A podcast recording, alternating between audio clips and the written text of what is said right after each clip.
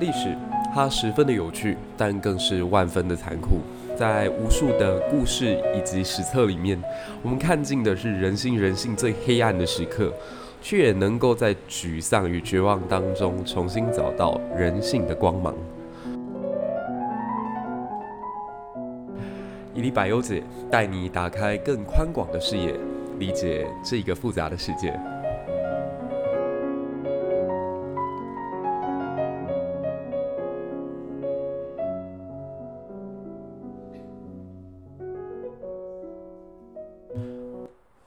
欢迎来到我们魏晋南北朝系列《投降者联盟》当中的第二期哦。我们今天终于要进入到曹爽这个人的比较深水区来聊了。呃，首先呢，他其实能够接班掌权，完全就是出自于意外。就大家想想看，曹魏宗室那可以说是人才辈出啊，能征善战的曹彰，这个所谓的黄须儿，哎，偏偏英年早逝。能够写文章，而且上兵上马也能够作战的曹植，后来四十一岁过世了，而且他身上还留有非常多的问题，包括他曾经跟曹丕一起抢班夺权，他曾经跟曹睿的母亲甄姬有着不清不楚、不明不白的关系。那以至于我们看到说，甄姬她在过世的时候写的那个堂上行啊，都还要特别解释一下，说这个很遗憾的一件事情叫做众口鑠黄金，有人呢、在造我的谣。那至于是造什么样的谣呢？古代什么样的谣言能够让一个女子她在生离死别之际还要特别点出来说，为什么大家都要误解我？那大概不脱与八卦、桃色、绯闻有关。那甄姬跟自己这个小叔曹植的故事哦，我们在以前曾经做过一期《洛神》有聊过。那当然啦，他到后期他想要在能够得到重用的时候，跟曹睿讲啊，拜托你可不可以不要再计较绝缨之事啊？都在在暗示说。他在曹魏宗室之所以不得重用，与桃色新闻都有关联。好，结果曹植也早夭。那再过来，你看曹真、曹休这两个非常能征善战的将领，这边不是我为了洗白而特别去讲哦。你去看曹休，他当年在汉中之战的时候的表现，让曹操非常的欣慰，就说这个不愧是我家的千里驹啊。那曹真就更是了，他是大将军，国家的国防部长，是一定有深远的眼光以及排兵布阵的经验，才有办法升任的一个职位。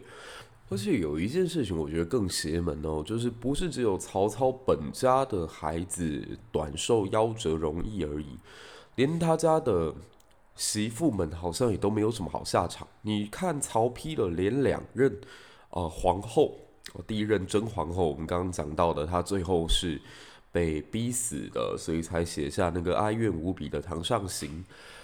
那甚至还有一种说法，说他后来被以发覆面，以米塞口，让他连死了都没有办法去伸冤或者是报仇。那这个仇恨就留在他儿子曹睿的心中，让曹睿在登基之后逼死了曹丕后来的下一任皇后郭皇后。那郭皇后的本名叫郭女王，郭女王传说她在死的时候是曹睿问她：“我的母亲是不是你害的？”那郭女王就说：“这个命令再怎么样都是你父亲下的，你怎么不去问你父亲？”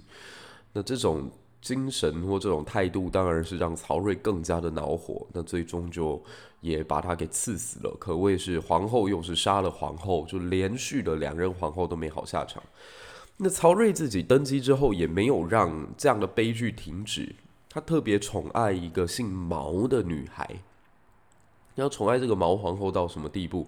就当时宫中还有另外一个地位较高的于氏，那于氏就看不下去，说奇怪了，我老公是中了什么心魔吗？怎么忽然之间对那个毛皇后这么的宠爱？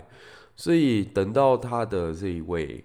曹操留下来的卞夫人哦，当时已经变太皇太后了，跑来安慰于氏的时候，于氏就讽刺的讲了一句：“你们曹家就是喜欢这些地位低下的女人啊。”结果这句话就严重刺刺痛了这个卞皇后。卞皇后她以前是歌女，所以当她听到自己的孙媳妇讲出这样的话的时候，你可以想见她内心有多么的恼火。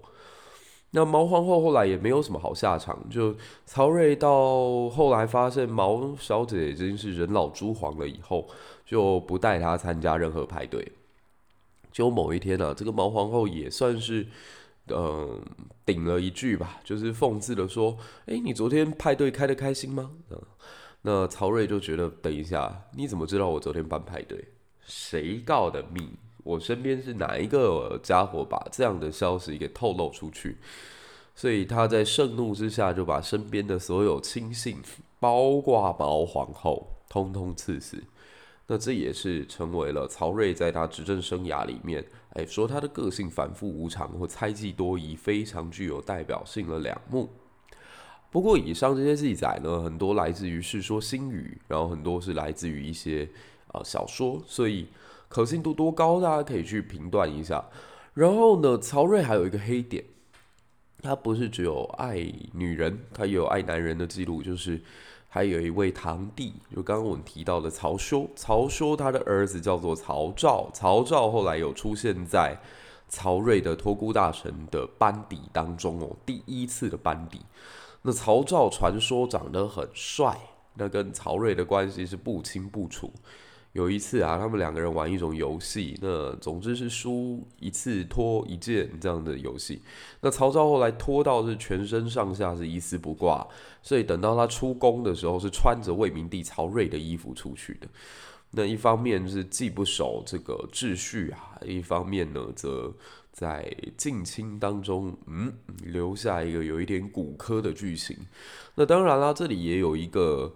我必须得为曹睿辩证的说，这应该是纯属对他的抹黑，因为我在网络上查来查去哦，就是这个资料到底是从哪里开始的，然后他又记载了什么故事？其实我后来查到一个我最近还算蛮熟悉的名称哦，叫做王世贞。诶，为什么跟王世贞有关嘞？这是明代大才子他所写的一本情色小说，一本笔记。然后在里面就记录了曹魏时代的一些非常乱七八糟的故事。那故事里面就讲到说，这个曹睿他其实也是个同性恋，这样。那实际上是王世贞那个年代同性恋才多啦。他就是在晚明算道德最为开放的那个阶段里面，他看到了世间既然喜欢这样子的内容，那我就写出来啊，反正大家喜闻乐见嘛。那为了冲流量也好，或者为了冲销售量也好，我把这个元素放进去，那就对了。啊，我想曹睿自己应该本人也会很无奈哦，怎么自己身上呢好色的这个符号不但没有擦去，而且还被抹上了一笔彩虹色。说来说去，我就觉得大家好像还是必须得相信一点因果业力这种东西啦。就曹操。他为什么自己本人活了六十几岁，但他的子孙后代，包括连自己的儿媳妇们、孙媳妇们，好像下场都不怎么样呢？这不能单纯是以宫廷里头本来就人心似海这样的一个模型来概括。我觉得更重要的是，他留下了一些不好的榜样啦。然后曹操他又曾经有多次屠城的记录，嗯。你如果说战国以前不知道杀降者不降，你看到白起的下场，看到项羽的下场了，你还要去执起军刀的人要下这样的命令，我觉得你就是自己在帮自己挖坟，而且还挖了一个风水特别不好的坟，以至于祸及子孙后代。这是采取一个比较玄学的角度在讲啦，然后还有另外一个可能性，也是上一集我们提到的，曹操他其实不太信任所谓的名士或者所谓世家大族的孩子，他自己看到袁绍家族是怎么败亡的，然后他自己也感受到东汉一大堆假名士，一大堆挂着羊头卖狗肉的家伙，他对这种东西他是想打压的。那到他的儿子曹丕这一代人呢，发现不行啊，我都只用这些寒门子弟的话，他们的势力又不够强大。那个根深蒂固的世家大族，毕竟在东汉整个生态圈已经发展了两百多年了嘛。你以为两百多年所发展出来的一个呃社会环境可以因为你一道诏命就立刻出现改变啊！凡事还是得走三步退两步，走三步退两步。即使是跟世家大族玩探狗，也要展现出一点诚意来，你才有办法更进一步的去掌握它。所以到曹丕的时候，他退了两步，他开始重用臣群，然后提出所谓的九品中正官人制，那有效的重新跟这群世家大族达成一种合作的默契。那这也就提供了到了啊曹睿时代，他有许许多多名士跟大臣跟家族愿意在背后支持他。那曹睿也有趣啊，既然祖父曹操进三步，父亲曹丕退两步，那是不是我又应该要来进三步呢？这样才有进步的感觉嘛。所以到他执政的年间，曾经发动一个事变哦，叫做太和浮华案。嗯，大家可以找找看这几个关键字。这是指太和年间呢，这个曹睿指出啊，朝廷当中有一些不良风气需要端正啊，太过浮夸、太过虚妄的人们实在很多。这群没有真才实学的家伙在互相标榜、互相吹捧。然后把彼此蹭成了流量网红之后呢，进一步的恶化社会风气，那这怎么能可以呢？所以曹睿就开始进行打压。那如果大家去看他打压的这个范围跟名单，你会发现还蛮有意思的。这群人呢、不只是哦世家大族而已，连他们曹家自己人都被打下去。呃，包括有夏侯玄啊、呃、司马师。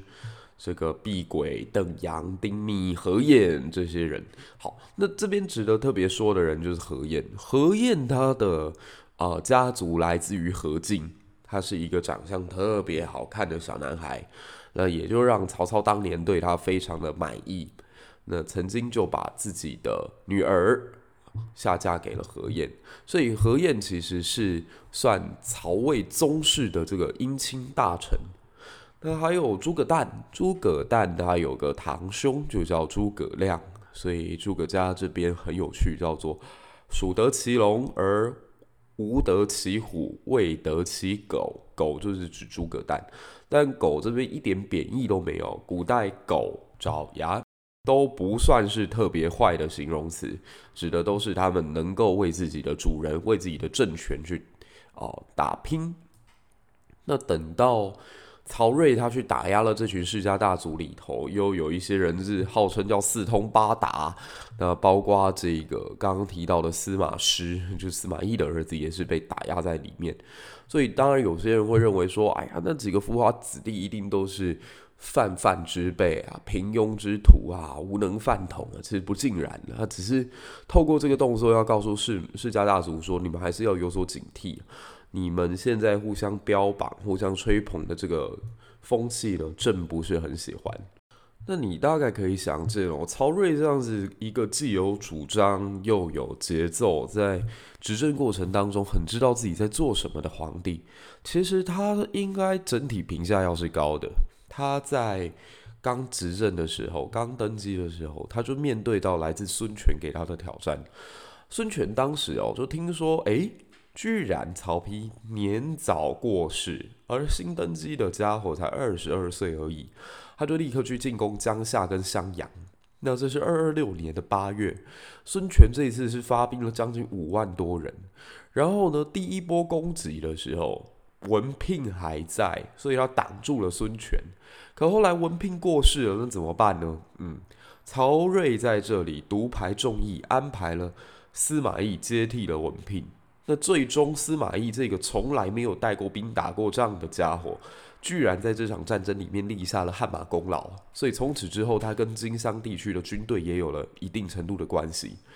那没有多久，二二七年的时候，孟达造反了。那孟达这次造反，其实他的地点在新城。新城距离洛阳、距离长安都很近，这可以说就是曹魏的腹地。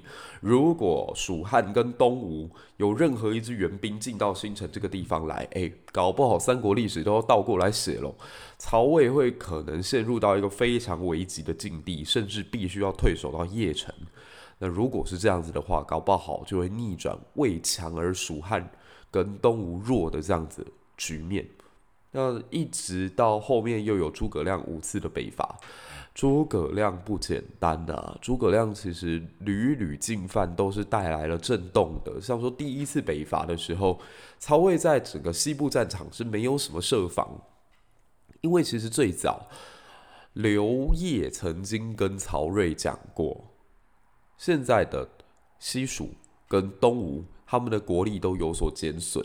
因为整个夷陵之战结束之后，蜀汉的实力远远不如以往，所以我们应该是坐在北方，然后静待他们两个国家内部发生问题，然后一旦抓到机会再进入到蜀中，沿着整个蜀道南下，就可以把四川给平定。结果想不到是蜀汉的变局没有等到，反而是诸葛亮杀上门来，所以当时在整个西部国防体系是真空的一个状态。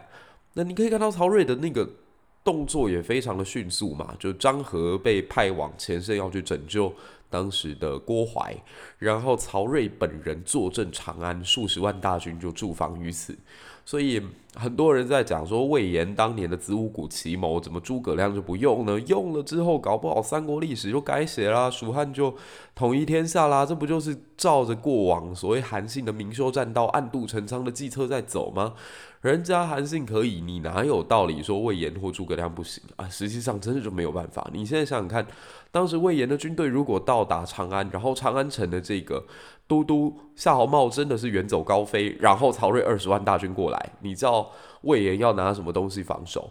所以其实这个策略在曹睿的这么英明统治之下，或者说他的调度很难达到成功。那第二次北伐，我必须得讲，这如果不是说曹真真的是太厉害了，曹真指定了一个非常能干的将领，待在陈仓这个地方去进行防守。那这个将军的名字叫郝昭，他终于呃挡下了诸葛亮数倍于己的军队，然后呢，让这次北伐某种程度上来讲是铩羽而归，而且非常的难看。这比失街亭那一场战役可能来得更加对蜀汉而言是一种打击。因为这一次的战争，诸葛亮其实联合了一个很厉害的外敌，这个外敌的名字叫科比能。科比能是当时鲜卑人的领袖，他统治的这个草原骑兵战斗力是非常强大的。如果这批军队真的跟诸葛亮来一个里应外合，其实曹家不一定能够获得胜利。所以你可以说，曹真的这个世人之名，曹睿的调度之英，还有蜀汉的运气不济。三个因素加总在一起，才让最后这场战争啊、呃，某种程度上化险为夷。站在曹魏的立场，那公元二三四年，这应该是蜀汉跟东吴最有机会一次打败曹魏的机会。当时的孙权、诸葛亮发兵两路二三十万大军，就布防在整个西南到东南的这个战线上。然后统帅的将领都是一时之选啊，这边东吴有陆逊，而西边的这个汉中战线有诸葛亮。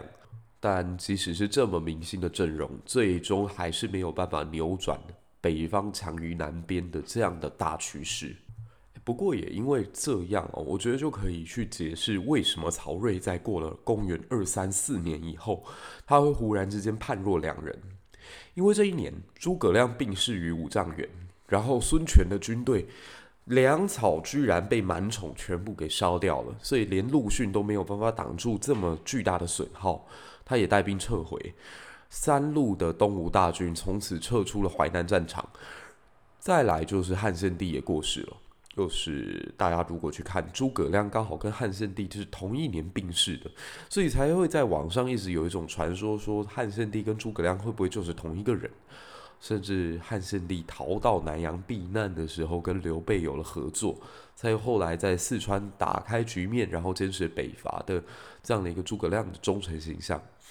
那对曹睿来讲，他忽然之间。内外所有敌人都消失了，诸葛亮没有了，孙权撤退了，汉献帝过世了。现在的他突然间感觉到无敌的寂寞，所以套一句在电视剧里头刘备讲的话哦，就是我打了一辈子的仗啊，享受享受，怎么了？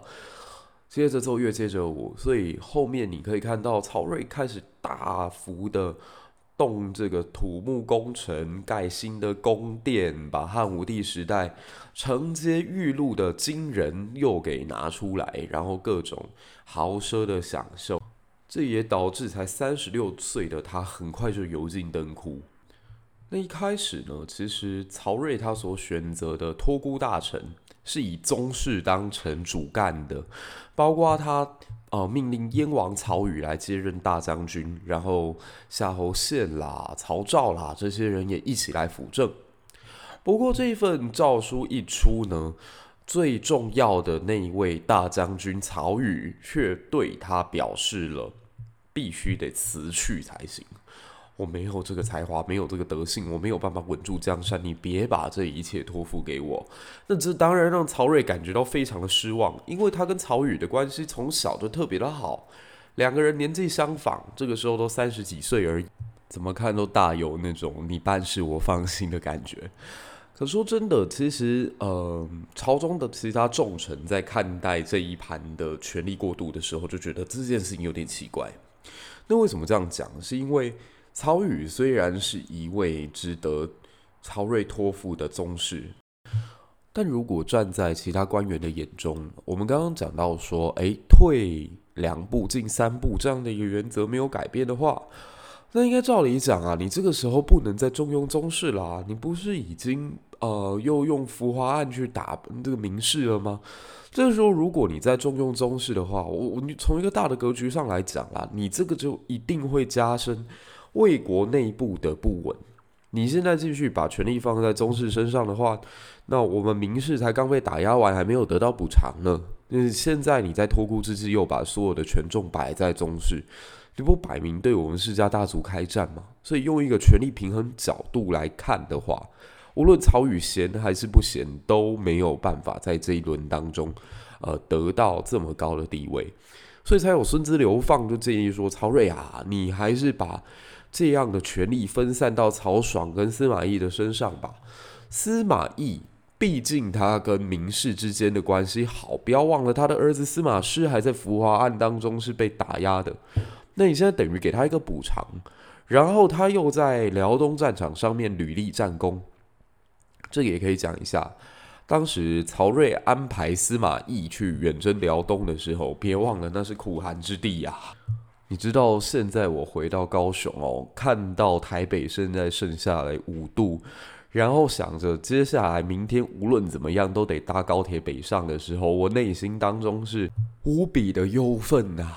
何况是那个年代六十几岁的司马懿要被调到比台北更冷上好几倍的辽东的时候，你大概可以想见哦，曹睿是真的不想要让司马懿再回来了。可是他到了辽东。却展现出他无比强大的军事能力，他在这里击溃了燕王公孙渊。如果这样讲啊，曹睿他人生当中遇到的最强的几个对手，包括南边的蜀主刘禅、东边的东吴孙权跟北边的燕王公孙渊，后来都是靠谁打败的？隐隐约约都是靠司马懿打败的。那立下有如此战功的司马，当然是一定在下一轮的辅政局当中有他的位置啊，这样才有办法安稳所谓士大夫的心，才能跟世家大族有所交代啊。所以在各方权衡之下，曹睿临终之前就决定，好吧，那就把权力也交给司马懿了。那司马懿从此获得了辅政大臣的位置。可当上辅政大臣之后，他某种程度就是被曹爽架起来考。我上一集当中有提到，曹爽其实从小他的生性就是比较稳重的。你不要忘了他是宗室大臣。你再怎么想，一个宗室大臣，他的人生必然是压抑，特别是曹魏。为什么这样说？你身为宗室，你不能展露你的野心吧？你要出面帮忙辅佐朝廷大政吧？你的父亲还是曹真、曹子丹，他是绝世的英雄啊！你如果表现得太过脓包的话，你的父亲或者是整个依附在你父亲底下的权力结构，那能够允许吗？他们会放心把你推出来去当辅政吗？曹爽他必然有其过人之处。那我个人在看是觉得他在权力的分配过程当中，可以展现出他对司马懿布上了一个像蜘蛛网一般绵密而且很难打破的结构。举例而言，好了，像说被称之为三狗的何晏、邓阳还有丁密这三个人都是曹爽的心腹，然后他们都被安排在朝中的重要岗位上面，等于是把司法啦、财税啦，甚至军事都给垄断了。那更重要的是呢，他当时在淮南地区还有一个跟自己关系还算不错的大将军在统兵，这个人叫做王陵。王陵是三世老臣，他当时已经快八十岁了，所以对曹爽来讲，我内外都非常的安全，从京畿地区一直到远方的淮南军区，通通都是我的人。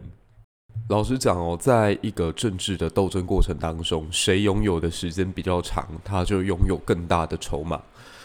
那司马懿当时已经年近七旬了，是古稀之年的老臣。曹爽那还风华正茂啊，所以再怎么看呢？朝廷当中这些官风向的人，无论基于是正义道德呢，还是基于他未来的投机性，都会慢慢的倾向有曹魏宗室背书的曹爽。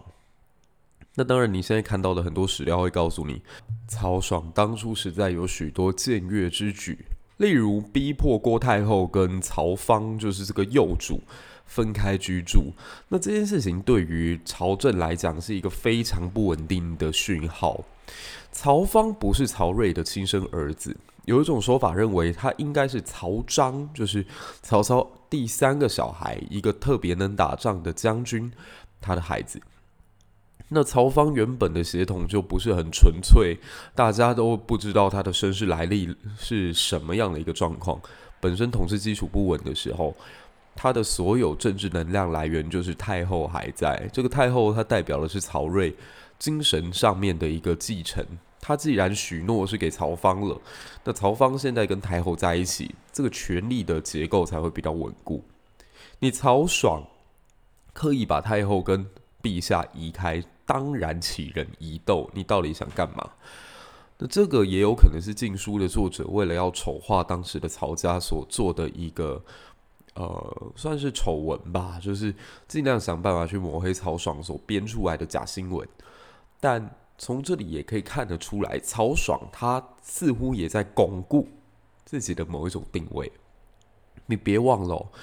比起曹芳，曹爽根正苗红，他是曹真的儿子，这全天下都知道。那如果曹芳可以当皇帝，曹爽难道不行吗？还有一个论证哦，你站在当时啊、曹爽的角度看，四方大臣几乎都是我的人马，征西将军是夏侯玄。然后夏侯玄名声在外，又是世人的领袖，长得又好看，当时帅到不行的他，曾经跟他的朋友一起出巡哦，被时人称之为“蒹葭傍玉树”啊，好像是芦苇草靠在那个临风的玉树旁边一样，那个对比太残忍了。夏侯玄是一个极有声望的男子，然后自己的父亲是夏侯尚，夏侯尚跟夏侯渊、夏侯惇又有亲戚关系，这是。非常稳固的一个宗室，结合名望大臣，结合世人领袖，然后再结合朝廷所有力量的一个组织。所以曹爽会不会再想往上一步呢？人类这种动物，它的欲望是无限的嘛，所以不能否认有这个可能性的存在。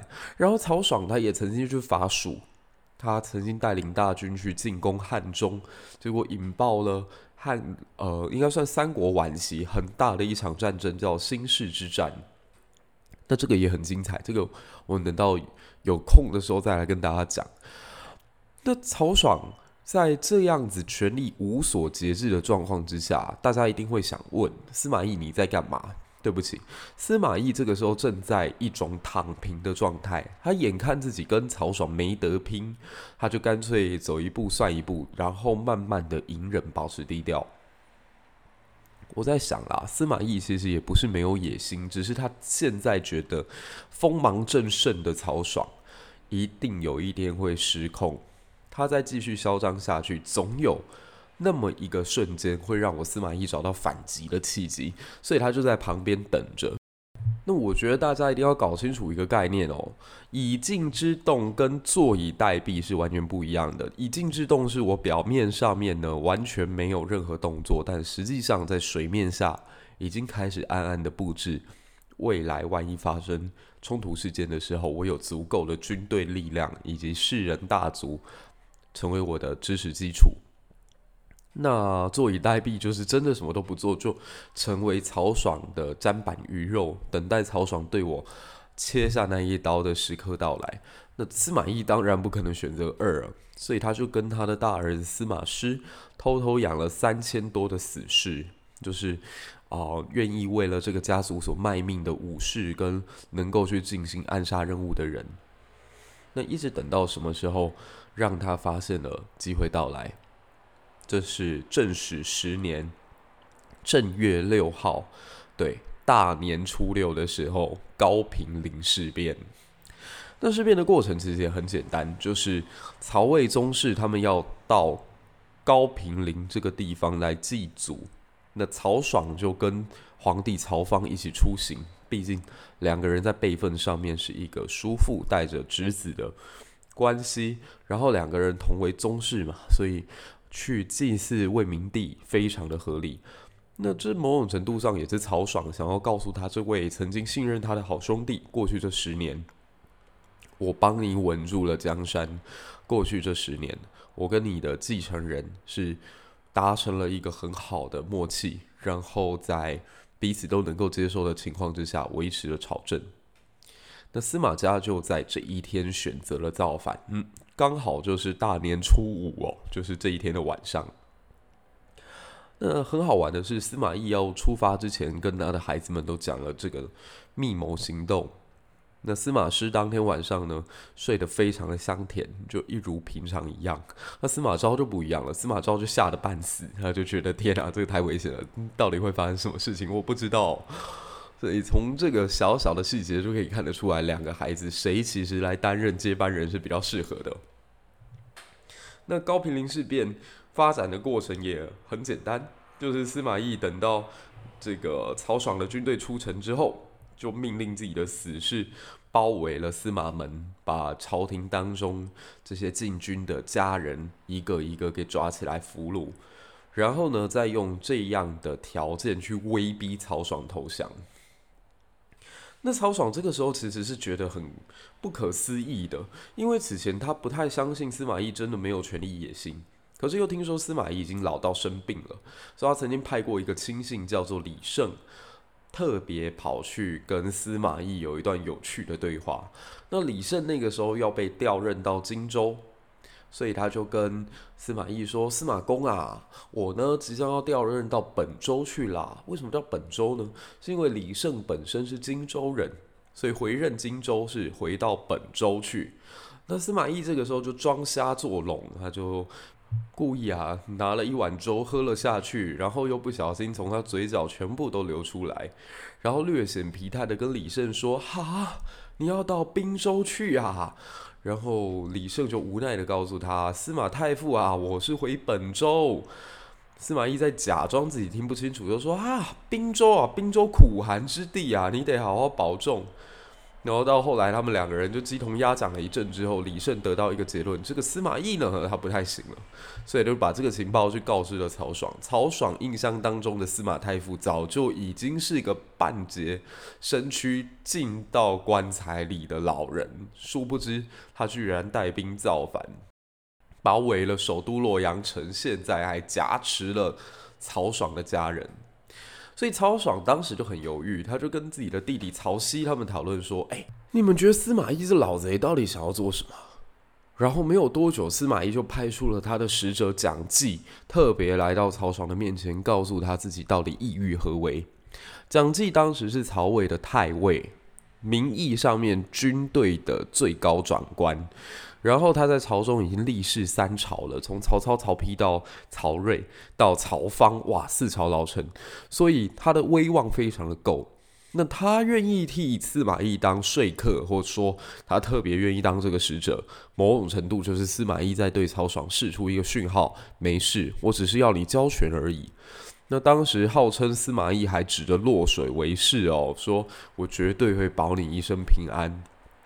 那你现在想想看，这是双重保险嘛？就司马懿已经示弱了，然后蒋济现在也递出了橄榄枝，曹爽他似乎接下橄榄枝的机会非常的高，然后这个时候呢，偏偏从朝中跑出了一个人，就是当时的大司农桓范。桓范应该是曹爽集团当中智力最高的人，他特别跑来叮嘱曹爽不要接受这个条件。你现在应该做的是，把天子这张王牌牢牢紧紧的带在自己身边，然后返回你们曹魏的故都，你们最重要的起发起点许昌城。然后在许昌这个地方号召秦王之师反攻洛阳，你必能消灭司马懿。你想想看，淮南地区是我们的，整个关中陇西一带是夏侯玄，王陵也在南边为我们撑腰，再加上有天子这张王牌，就问到底怎么输？结果当时的曹爽他不知道到底在想什么，他居然跟桓范讲了一句话。其实我现在仔细想想，司马懿只不过是要我的权力而已啊！我只要把我权力交出去之后，我还是可以当一个富家翁啊！那有何不可呢？如果我们现在选择一个冒险的道路，真的到许昌去跟司马懿硬拼，那我的家人怎么办？你们的家人怎么办？禁卫军的家人怎么办？你真的觉得我们底下的军队调得动吗？结果桓范是非常的难过啊，就站起身说：“死定了！这下不是只有曹爽你们一家完蛋，我们这些人大概家族都保不住了。”然后他更愤怒又生气的说：“曹子丹是一世英雄啊，怎么他的儿子蠢得跟猪一样呢？”那我们的曹爽就真的双手把权力奉还给了司马懿，然后司马懿就微微一笑，并没有讲太多。回到家之后，他命令下人开始对曹爽进行调查，看看他过去到底有没有犯任何的不法之事。诶，后来果然查到了曹爽有意谋反。啊，那对不起哦。如果曹爽你有意谋反，那就是诛三族的大罪啊，就就不是我当初落水之事的时候承诺保障的范围了。你被我发现你谋反了嘛？我杀你也很无奈啊，谁知道你要后面做这种事呢？我之前不知道，我以为你跟我一样都是大魏忠臣，然后现在才发现原来你的罪状这么的多。对不起，我是受先帝托孤之重的老臣呐，我也很心疼呐，但是得必须对你挥下屠刀。然后当时的司马懿为了要能够彻底查出还有什么人跟曹爽是比较接近的，他重用了一个人何晏，对，就是刚刚提到那个大帅哥何晏。他这个时候还帅不帅呢？这应该是大家也会想知道的一个小八卦。他已经不帅了，因为他有一个不良习惯，就是服食五石散。五石散就是古代的一种毒品，它会让人的身体发热，产生幻觉。所以在这个时间段的何晏，他已经形容枯槁，甚至貌似鬼神，就是整个人失去血色，然后非常没有生气。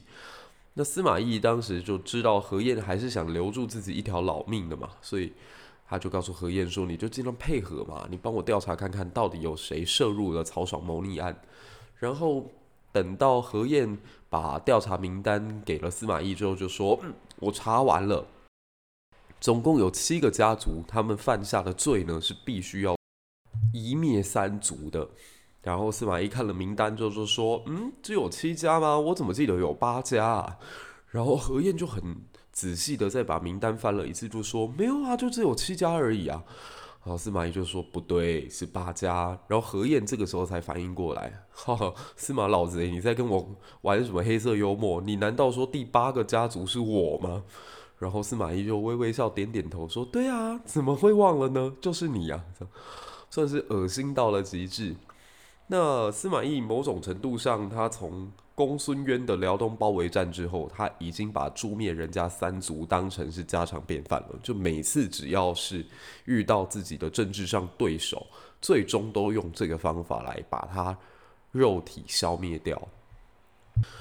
这应该算是魏晋南北朝一个非常重要的开始，那同时也是投降者他悲惨下场、悲惨出局的模板。曹爽他以为自己投降之后，凭借他自己的统战价值，至少做个富家翁没有问题。但在当时，司马家他非常希望能够用快节奏的消灭掉世家大族，特别是曹魏宗室。这种心态的作祟之下，他怎么可能留得住曹爽？那你说曹爽他人生有没有机会逆风翻盘呢？老实说，一直都优势在他，他根本就不会有翻盘的动力。那早一点的时候，其实有一些曹魏宗室就已经发现有点问题了。就今天曹爽权力再大，他也有一些隐藏的危机，因为曹魏是一个非常不把自己的王族或者亲戚当一回事的王朝。所以当时有一个远支哦，叫曹炯，曹炯就写了一篇文章叫《六代论》。《六代论》里面就提到一个观点，说古代所有能够国祚长绵的王朝，它势必都是搞分封制度的。你看周王朝，它能够延续八百年，为什么？因为它首都旁边都是由宗室诸侯所组成的秦王军在拱卫京师啊。那这个条件一直到秦国的时候，因为他们搞了郡县制，你看吧，统一没有多久，国家就四分五裂。因为真正在出问题的时候，没有人会想要来救你。那到了西汉的时候，哎，西汉一开始也是搞分封制，然后到武帝的时候，用推恩令把所有诸侯的实力给削弱了。最后什么下场？就是王莽篡权的时候啊，没有人能救得了中央，所有人都袖手旁观。那反过来说，曹魏现在到底是要搞分封，还是要搞郡县？看来是要搞中央集权，搞郡县制嘛。那曹魏的下场会是如何？曹炯就已经提出了警告。可曹爽当时爽在心头上，他正在人生的巅峰里头，怎么可能会听得下这些谏言呢？所以他错过了一个。可以逆天改命的机会，那最终也留给司马懿这样一个历史的破口。司马懿这个在晋书当中被严重的神化的人，他的确是有非常多过人之处。光命长这件事情，就是他争权夺利玩政治的最大资本。只是在平定了曹爽之后，他又要面对什么样的挑战呢？那下一届的投降者又会是谁？他又会面对到什么样的危机，以及最终命运又如何？那我们就留待下一集再跟大家分享喽。对，因为今天初五深夜哦，所以我觉得跟大家分享高平陵事变刚好，因为你现在如果去查一下，就会发现高平陵就发生在初六。希望明天大家出门或者是返乡，一切都可以顺顺利利，不要塞车，然后。我们都有一个非常好的新年伊始，我们下期见喽，拜拜。